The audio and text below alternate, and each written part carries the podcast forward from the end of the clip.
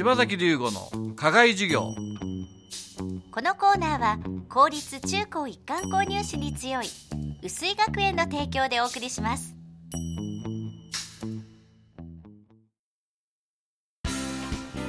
究極の右脳開発石戸式そろばんが薄井学園、前橋、安中、熊谷で開講。さらに伊勢崎と太田では大好評につきクラス増設。年中生から小6生まで個別指導で基礎から楽しく学び、計算力、集中力、自立心を鍛えます。定員制のためお申し込みはお早めに。詳しくは薄井学園のホームページをご覧ください。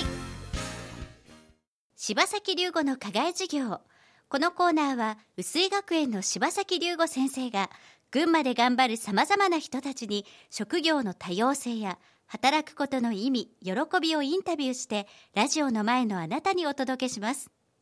9月は安中の醤油醸造販売会社有田屋7代目当主湯浅幸喜さんをお迎えして柴崎先生がお話を伺っています。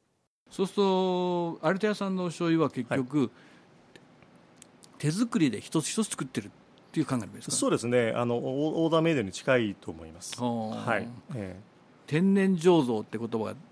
逆に言うと天然醸造じゃないっていうのはどういうのかなと思ったんですけど。そうです ね、 ですね、もうこの製法で作ってる醸造元っていうのは日本 の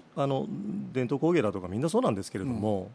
かつて繁栄していて、これが完成形だっていうものの、形があったんですけども、今この時代に置き換えると、そのかつてこう完成されたものっていうのは、今1割ぐらいしか残ってないんですね。非常に珍しい。どう作る簡単に言ってしまうと、人の都合で作るのか、醤油の菌の都合で作るのかの違いなんです。ちゃんと菌を使って、大豆を蒸して、やってきますよね。酵母入れて、っていう作り方は、環境を作るわけですね。菌を勘違いさせるというか、例えば簡単に言ってしまうと、こう半製品の状態で温度をかけると、菌が勘違いをして発酵をどんどん始めるんですよ。だから早く仕上がるんですね。で、私どものところはやっぱり春夏秋冬、今は暑いですけれども、暑い時は暑いし、寒い時はじっくり寒くなってこう熟成させる、その時間をかける。ちゃんと本当にそのまま無理に発酵させない。自然の流れに任せた醤油作りをしているんですけれども、手間がかかるし、手間がかかるとお金もかかりますよね。ものすごくコストも、そういうことです。なのでそのために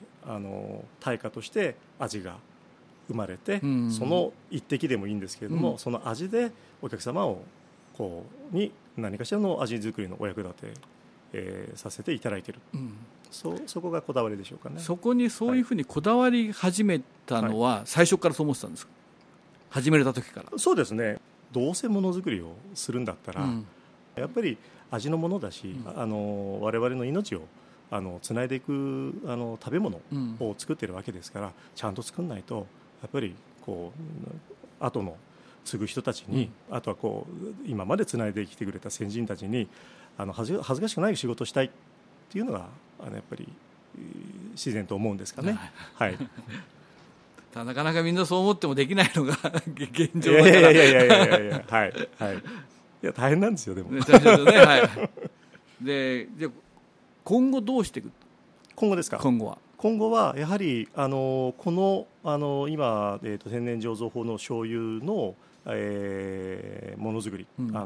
味づくり、これを次の世代に、ちゃんと伝えていく、っていうことがやっぱり一番の根幹にあります。もっと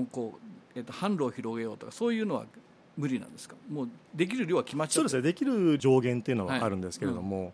どちらかというと量より質というか、そこのところで3代お付き合いできるようなお客様とつながっていく、そんなような永続的なものをちょっと目指していきたいなと思っています。例えば海外展開とか、海外にたくさん和食屋さんが行ってますけど、ああいうのと一緒に出ていこうとか、そういう気はないですか。これも醤油作りと一緒で、どうしてもこのお醤油じゃないと俺のところの味が出ないんだっていう方とは、うん、できれば3代続けてお付き合いしたいなというふうに思います。はい、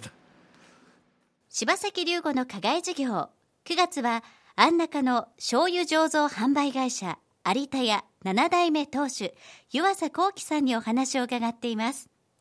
柴崎龍吾の課外授業、このコーナーは碓井学園の提供でお送りしました。